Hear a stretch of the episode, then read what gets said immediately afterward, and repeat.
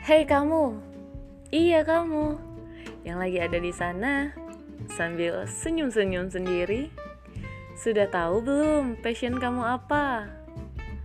Nah, di sini kita akan ngulas passion itu apa dan bagaimana kita bisa menemukan passion kita untuk bisa menjadi lebih baik lagi. Yuk, tungguin aku ya.